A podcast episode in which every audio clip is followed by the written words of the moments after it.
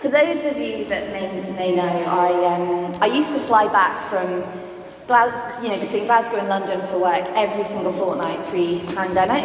It's hard to think that that's what I used to do. I used to get up at five o'clock in the morning on a, on a Tuesday or a Wednesday and then get back at midnight. The following day, did a couple of days down in London for work.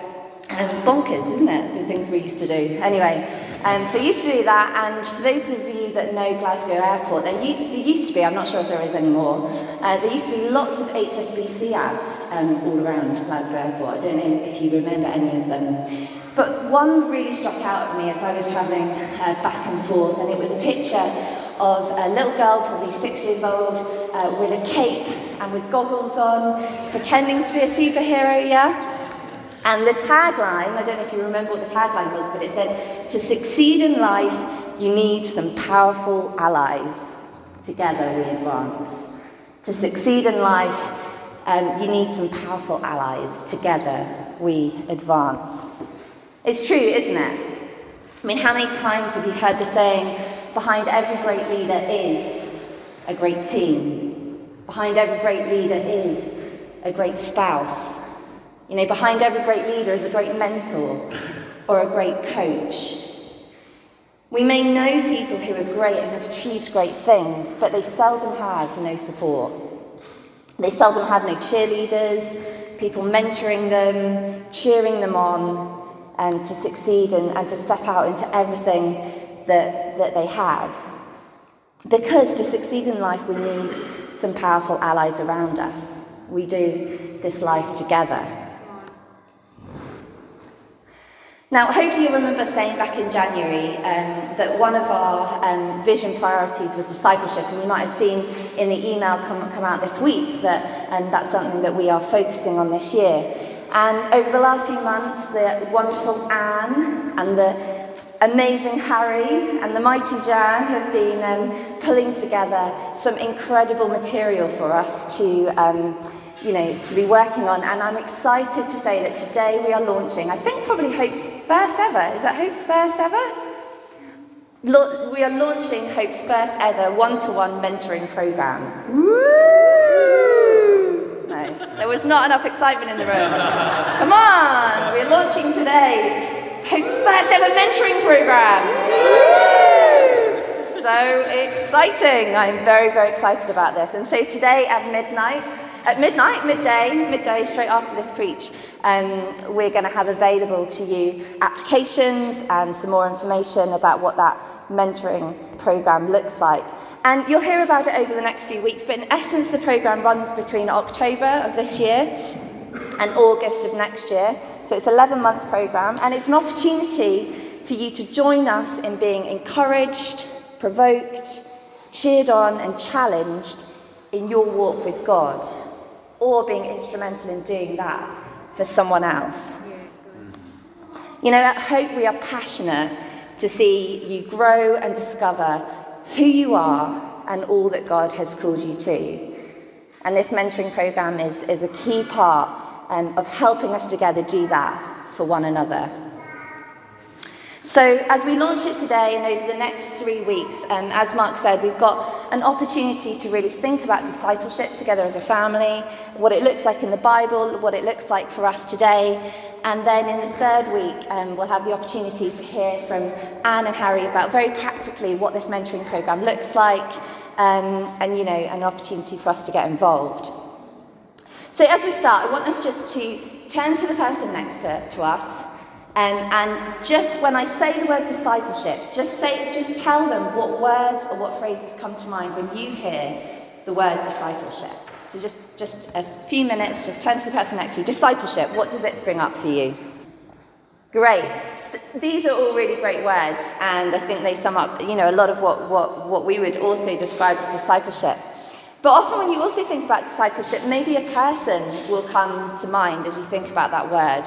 You know, someone who's come alongside you personally and invested in you. Someone who's cheered you on and challenged you and provoked you to grow in, um, in who you are. And maybe recognize the gift that you're carrying and just wants to pull that out of you and say, you know, I see that in you. Come on, let's like let's pull that out of you. Um, and you know, often discipleship relationships will will, you know, will be people who you actually have started to be, you know, vulnerable with and you have gone a lot deeper with. And so actually you're giving them permission to speak into your life and permission to, to sort of cheer you on and push you and provoke you and challenge you and encourage you to grow. And that is incredibly healthy. We, we all need that. And there are examples of, uh, uh you know, of discipleship in the Bible. Obviously, Jesus, great one. Um, and probably the most perfect model of that. Um, and over the next two weeks, we are going to be looking at a couple um, of these examples. And as I said, then on the third week, Anne and Harry are going to be talking to us a little bit more about the practicalities of this mentoring programme. So this morning, I want, um, I want to spend a little bit of time looking at Elijah and Elisha.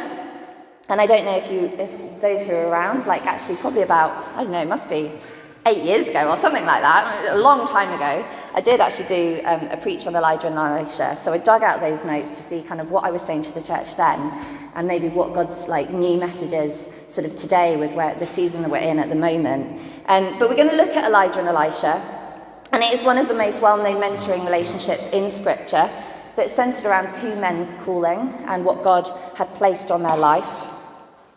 And their stories appear in 1 and 2 Kings, so towards the end of 1 Kings and the beginning of 2 Kings. And both men were really called to be God's messenger to the people of that time, and kings and, and influences in the land. They were called to be prophets to the nation. Elijah delivered some really hard words um, to, to the nation at the time. They were called to fight idolatry. There was a lot of, um, you know, idolatry in the land and really wanted to restore uh, worship to the true king of Israel, to restore worship to God, who was the true king of Israel. And that was on both of them, that calling. Um, and you know they had that same, but they were also very different, and we're going to come on and look at that as we as we go on. But Elisha's relationship with Elijah clearly played an important role um, in his life and his ministry. But let's start with Elijah. What do we what do we know about Elijah? Well, we first hear about Elijah in 1 Kings 17, if you want to go away and look at that. And that's where we pick up the story. And he's introduced as a Tishbite. He's from Gilead. Um, who basically, one of the fir- in the first couple of verses, we hear that he is prophesying um, that there will be a drought in the land for the next few years. And in the few verses that follow, we hear that he is called to leave the land and, and go east. And God says to him, You know, I will um, provide for you. I will allow you to drink from the brook. You know, in this time of drought, I'll, I'll allow you to drink from the brook and I will uh, feed you uh, morning and evening through ravens. Ravens will bring you bread and meat in the morning and in, in, in the evening. I mean, bizarre, right? But um, that's how it that's how it rolled. That's how he did it. Um, and so, right from the outset, we see that this is a man who has learned to trust God. And we're not just talking about learning to trust Him for like really trivial, low risk things in his life. We're talking about 101 survival. You know, every single morning and evening, he's got to trust that God is going to bring those ravens, bring that bread and that water and, and that meat, meat for him to be able to survive.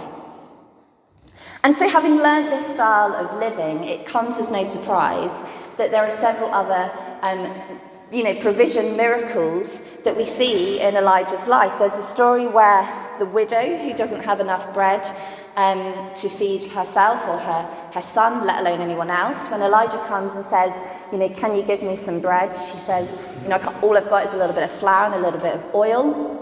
And Elijah tells her to go, and you know, and then there's a never end, like an endless supply um, of, of flour and oil so that she can make bread for him and for herself and her son. And then in chapter 9, we move from ravens to angels. Uh, angels are now providing Elijah with bread and water so that he can carry on in his journey. Um, uh, you know, and, and, and not grow weary. Um, so he's seen time and time again countless miracles um, of God's provision. Um, but he doesn't just have a food anointing. Cool, it's a cool anointing, isn't it? food as you need it. He doesn't just have a food anointing. Elijah raises a boy from the dead. He sees fire fall from heaven on the altar. Um, and, he speak, and, and God speaks to him in that still small voice. Do you remember that? After the earthquake um, and, the, and the fire. and the wind. He then, God then comes and speaks to him with a very still, small voice. So it's safe to say that Elijah really had quite an incredibly powerful and influential anointing. He, he was doing some cool stuff and he was really walking in, it, you know, in, in some incredible miracles that we see happen. But, this, and this is the first thing I want us to pull out of this passage today and really grasp today, that Elijah comes to realize that he's not called to be a lone ranger. Now, for a lot of his ministry, he has been doing it on his own, and he's been walking in, on his own and ministering on his own. But he comes to realize that he's not called to be a lone ranger, and that his purpose and calling, as incredible and noteworthy as it is, doesn't start and end with him. You know, he is part of God's big family, and he plays his part, but it is just that. It's only part of God's rich tapestry of solutions for that nation. And he recognizes that he has an important role to play in investing in the next generation and pouring into another human being to see the full purposes of God fulfilled, not just for his life, but for the life of another and ultimately for the, for, for the world. And so he, you know, God calls him to go and anoint Elisha. who was going to replace him as a prophet so that he can continue the work that God has started and sow into him um, for the last decade of, of, his ministry. So scholars reckon that Elijah and Elisha walked together for between six to ten years. And so, you know, Elijah dedicates a, a huge amount of time to actually, you know, really allowing someone else walk alongside him and, and pour into them and invest in them. So I want us just to look at the calling of Elisha um, and what that looked like, um, because there's some other points that I want us to pick up, um, you know, from, from, from how, how Elisha responds as well. So if you've got your Bibles and you want to, turn to them, because it's not good. I don't, well, I don't know unless, yeah, I don't think it'll come up. So 1 Kings 19, and we're going from 19 to the end. So it says, So Elijah went and found Elisha, son of Shaphat, ploughing a field with a team of oxen. There were 11 teams of oxen ahead of him, and he was ploughing with the 12th team. Elijah went over to him and threw his cloak over his shoulders and walked away again. Elisha left the oxen standing there and ran after Elijah, saying, Let me kiss my father and mother goodbye, and then I will come with you. Go back, Elijah replied, but consider what I have done to you. So Elisha left him and went back. He took his yoke of oxen and slaughtered them. He burnt the ploughing equipment to cook the meat and gave it to the people, and they ate. Then he set out to follow Elijah and became his attendant. Now, in this passage, we see Elijah and throwing the cloak, his cloak, over to Elisha. And really, that symbolizes, that was a symbol of Elijah transferring his prophetic anointing um, and authority onto Elisha. That's kind of what that symbolizes. Um, but as we look at kind of how Elisha responded, I want us to just take note of, of, of, of what Elisha does. It says, you know, that he, he, um, he ran after it. He straight away after the cloak is put, you know, and Elijah walks away. It's very strange, isn't it? Elijah throws a cloak on him, says nothing, and just walks away. Very odd. Anyway, um, he walks away, and Elisha basically runs after him and he says, Look, let me kiss my mother and father goodbye, um, and, and then I will come with you. Elisha's response is a yes response. Yeah. Elisha doesn't hesitate or really ask Elijah any questions. He doesn't seem to worry about the fact that he's going to have to leave his life as a wealthy farmer, which we can see because he's got 12 sets of oxen, so he was doing pretty well for himself. But he immediately goes and he kills, he kills the oxen, he, he cooks it so that he can give, gives it to his family, and he says goodbye to his family. Now, that will have taken, you know, that's a system and a process that will have taken a little bit of time. But his initial response was a yes response to Elijah. For me, it's like Elijah's been waiting for the invitation to step into his God given calling. And when it comes, he is hungry and ready with his yes. He's saying yes to God and yes to the invitation to be in relationship with someone who is going to help him grow, who is going to help him be stretched and pursue all that God had for him in the calling on his life. So I want to ask us a question this morning because you know this is Elisha's response, but we, we can take something from this as we look at kind of discipleship and as we look at what this looks like for us today. I want to ask us the question Has Jesus got your yes? And for me, this is kind of a multifaceted yes. Because it might be a yes to living out the call that God has placed on your life.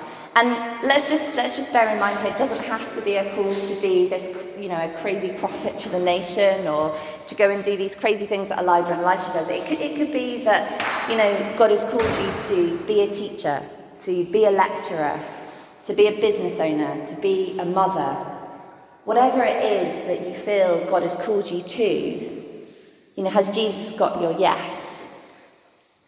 For me, it's, it's yes, it's a yes to being the best version of yourself. It's yes to partnering with the prophetic words that are on your life. It's yes to moving in the gifts that God has given you. And it's yes to having all of us, like Jan was talking about last Sunday, which requires really an active and an ongoing yes every single morning, doesn't it? It's a yes every single morning to, to wanting to walk in kind of what God, God has for us that day. And I guess as I was thinking about this, I was thinking, well, maybe you know um, who God has made you to be and your purpose. Or maybe you don't feel like you've quite discovered that yet, but you're really hungry to do that and ready to say yes to the invitation to grow and discover um, more of who God has made you to be and more of what's in there that He wants to uncover. Or maybe, as I was saying there, you, you know, you've said yes, but actually you want that to be a deeper yes, and you want, um, you know, you want to say yes every day um, every morning, and you know, and that's an ongoing, active um, decision to say yes. So that's like the second point really that I want us to take away. So the first, you know, was that Elijah recognized that he was part of a bigger story and that he had a role to be investing in another person's life to really see um, them fulfilled in the calling and, and everything that God had for them. And the second is that Elisha's response is a yes response to God and a yes response to someone who is who's saying, you know, I, I will give you access to me, I will give you time, I, I want to walk alongside you. Now, as we go on and look at the story of Elijah and Elisha, we don't hear loads about Elisha and the remaining stories of Elijah in, in 1 Kings. But we do know that Elisha becomes Elijah's apprentice. And uh, we see in 2 Kings 3, verse 11, he's referred to um, as being the one who washes Elijah's hands. It's a great job title, isn't it? The hand washer. but it meant that basically he was always with Elijah. I mean, that was like six to ten years. It's a long time of, of being with someone. So this was an intense relationship with commitment, really on both sides. And I guess if you were to hang out with um, anyone who had the anointing that Elijah had, you can only imagine that as a result of that time together over those years, you know, you'd learn a whole heap of stuff. And I'm sure Elijah got him doing things and stepping out, um, you know, much like we see Jesus doing with the disciples. And I love that. I, I love and I'm challenged by that story when Jesus goes to feed the 5,000 and he says, You feed them. you know, he really passes, the, passes it on to him. He, he, he can do it, but he's like, Okay, you feed them. So, you know, I'm, I'm sure this was a relationship of, of, um, of, of, of, you know, encouraging and spurring Elisha on to do the doing and stepping out in, into the faith. But he will have also seen the miracles, he'll have seen how Elijah handled situations, he'll have seen Elijah's relationship with God, and been coached to step into his own anointing.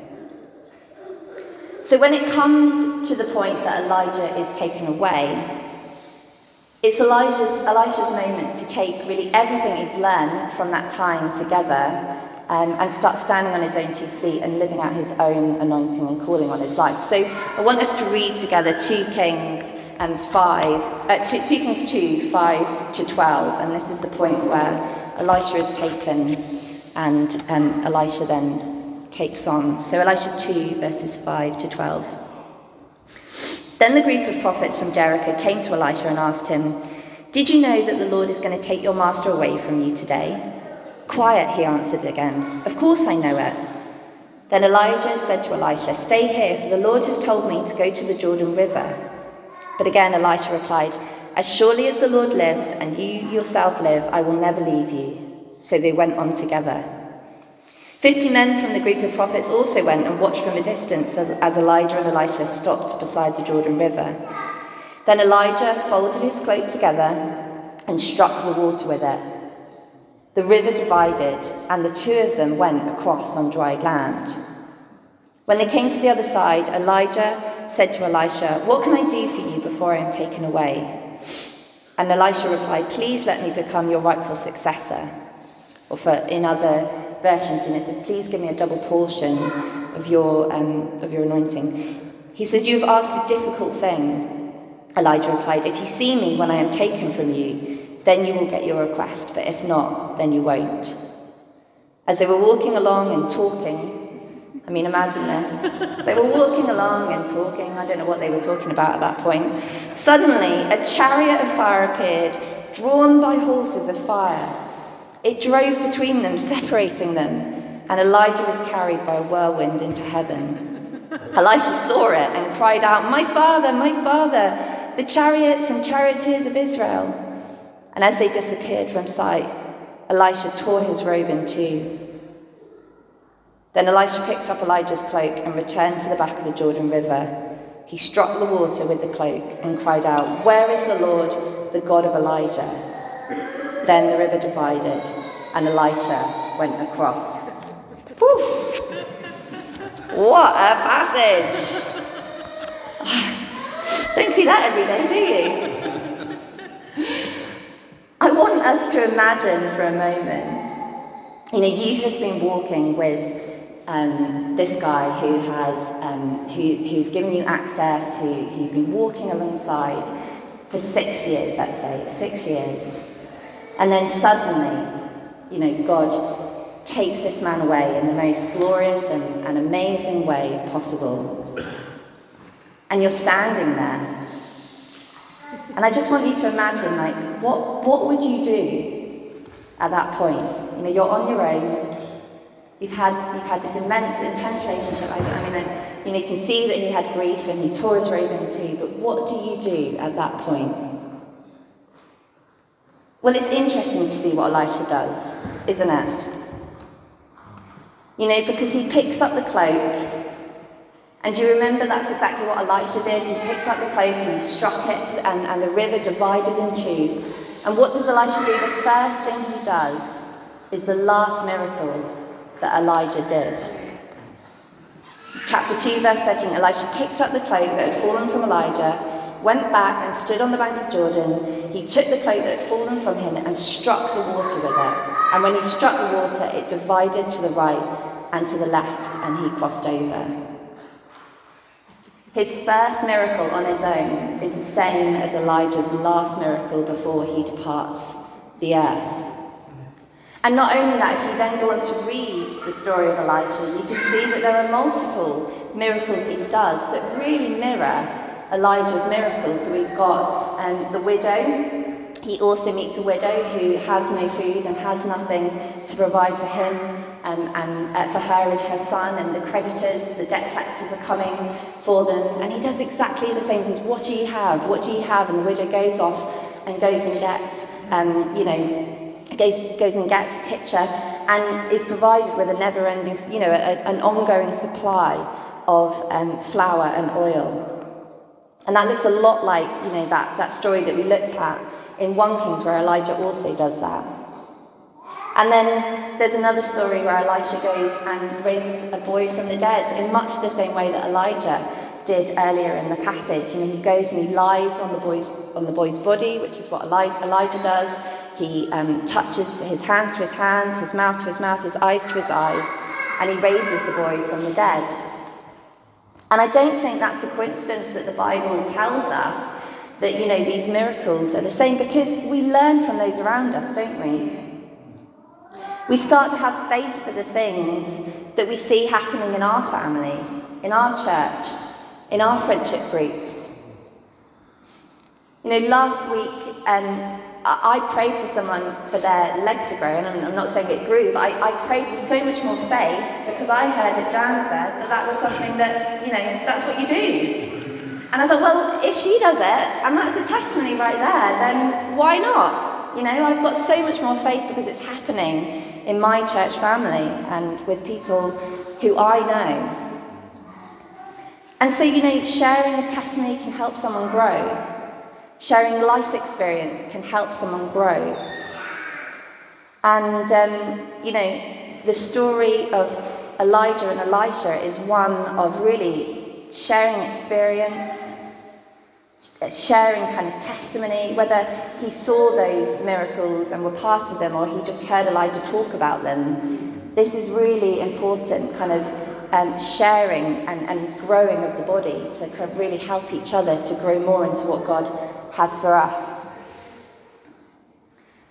I've been doing like a, um, a management sort of leadership course recently, and and actually mentoring is, was one of the was one of the modules. And I just wanted, you know, to look at the definition of mentoring is is it, for them, like in the corporate sector, really is to work together with the individual, sharing learning, experience, and skills, answering and asking the right questions, being a sounding board, encouraging and cheering on, and guiding the mentee to learn for themselves. And I think that's what's really important to take from here, because although we can see on the one side that we can be encouraged by another person's walk, and we can sort of be spurred on to do the same sort of miracles or the same, you know, the same sort of things that they're doing, ultimately we are not called to be them, are we? Jesus doesn't want to just create lots and lots of mini-me's. Elisha wasn't actually a mini-me of Elijah they actually were quite different people. I, I was trying to think, okay, well, how, how are they different? Because they do very similar miracles, but how are they different? Other than the fact that one was a very hairy man, apparently, and the other one was bald. they had a physical difference. But, you know, actually, I think maybe their characters were quite different because Elijah really doesn't mince his words, does he? I don't know if you know kind of like the story of Elijah very well, but he was a prophet, an Old Testament prophet, and he brought some very, very difficult words to the king. I just pulled out one 1 Kings 21 18, 19. Have you not murdered a man and seized his property? Well, this is what the Lord says In the place where dogs licked up Naboth's blood, dogs will lick up your blood. Yes, yours. I mean, these were the words of the Lord that he was speaking, but he did not mince his words. Whereas you get to the passage in 2 Kings 17 where Elijah is taken from Elisha, and then, um, and then the prophets of Jericho come along and say, Where's Elijah? Do you know what? We'll send 50 men to go and find Elijah for you. And he says, No, no, no, no, no, don't do that, knowing full well that Elijah's being taken up in a chariot, you know, to heaven. And they say, No, no, no, we'll, we'll send 50 men to go and look for Elijah. And he says, No, no, no, don't, don't do that. And I think by the third time they say, no, no, we'll, we'll send 50 men to go and look for your master. And he says, it says, but they persisted until he was too embarrassed to refuse. he thought, you know, okay, I'm going to be diplomatic in this situation and I'm going to be very British and be like, okay, you, you go. So, at, you know, I looked at that passage and I thought, I think they were probably quite different characters. But also, you know, Elijah was called to confront a lot more powerful people, the kings um, of the time. Whereas Elisha's ministry was actually to interact with a, a lot more common people, the widow, the labourer, the Shunammite women. And you look at his ministry, and it, it was actually quite different to Eli- Elijah's. Um, it's funny that they have such similar names, isn't it? It's very confusing, Elijah and Elisha. Um, so, although there were similarities, and he learned and he took the gold from what God was doing in Elijah's life, actually, he wasn't called to be Elijah. He was called to be Elisha. Jeremiah 29, verse 11, doesn't say, For I know the plans I have for you, and they're exactly the same as the ones I had for Elijah. So if you just become him, because I need another Elijah in this world, that would be great. no. You know, it says, For I know the plans I have for you. We each have our own unique calling and anointing, the things that God has for us. Jan even said it actually again last week, said, you know, I, I, can't, I can't minister to your friends. I can minister to my friends, but I don't have access to your friends, so you've got to go minister to your friends. So we can learn from each other, but ultimately, God has called us to a unique thing. And actually, what we want to do is we want to spur one another on to, yes, learn from life experience. Yes, learn from testimony of like what God's doing in each other's lives. But actually, look at who God has made you to be, what He has placed in you, and to draw that out of you, and to see you really walk in everything that God has for you. So, as we come into land, as many preachers say, coming into the runway, I want us just to conclude with two questions as we look at the, that, that, that passage and um, as we look at kind of the, the questions that I've posed to you. I guess my first question, which is what I had for you before, was Are you ready to say yes to Jesus? And maybe that is that, yes, you've already said yes. Um, you, you know, you want to, to live in what God has for you. Um, but actually, it's like, I want to say yes to Jesus every single day. And I want to be spurred on to be the best version of myself, to really learn who I am, to continue to grow in what I in, in, who I am. I want to be a continual learner and developer, and I want to do more of what God has for me. Or it could be, you know, actually, I don't really know. I don't really know what God has put in me, and I want to discover more of that. So, are you ready to say yes to Jesus?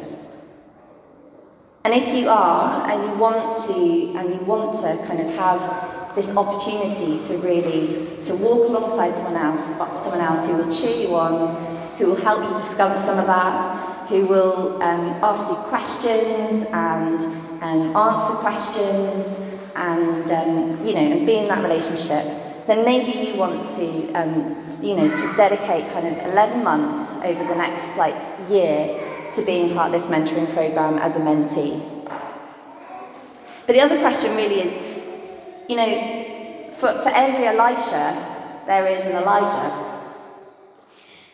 and maybe actually God is saying to you that you recognize that God has, has, you know, has put things in your life, but actually you want to play an important role in pouring into another person's life to see the full purposes of God fulfilled. And, you know, maybe actually God is asking you to, you know, to be a mentor uh, this coming year in this mentoring program. Or maybe you want you actually want it all, and you want to do both. You want to be a mentor and a mentee, um, because actually you, you grow in both of those roles, don't you? Like you, you really do grow in both of those roles. Neither one um, excludes you from learning and growing yourself, because in both of those roles you will you will learn and grow. So I guess I leave you just today with um, you know the next few weeks we're going to be looking at discipleship. Uh, we want to really cultivate a culture um, of discipleship in, in hope. We want to see people release into everything that God has for them. And so today, at midday, the application is going to launch, aren't they? How does that happen, Anne? How... Church Suite. Okay. Okay, go to My Church Suite and My Events. And what you'll find there is more information about the mentoring program. You'll find job descriptions um, of what it is to be a mentor, what it is to be a mentee, um, you'll also find an application form which will ask you some questions about you know, why you want to be part of this programme and just ask you some questions to help you think through that. And I'd really encourage you to have a look at it and consider it and ask God kind of whether it's something that He wants you to be part of this year. And over the next couple of weeks, as I say, we'll have the opportunity to hear a little bit more um, and unpack that a bit more as well. And there's an email in everyone's inbox right now. So that's great. Now, if you don't get emails or you're not on Church Suite, then I'm sure Anne or Harry, Harry, give us a wave. Harry or Anne would love to speak to you.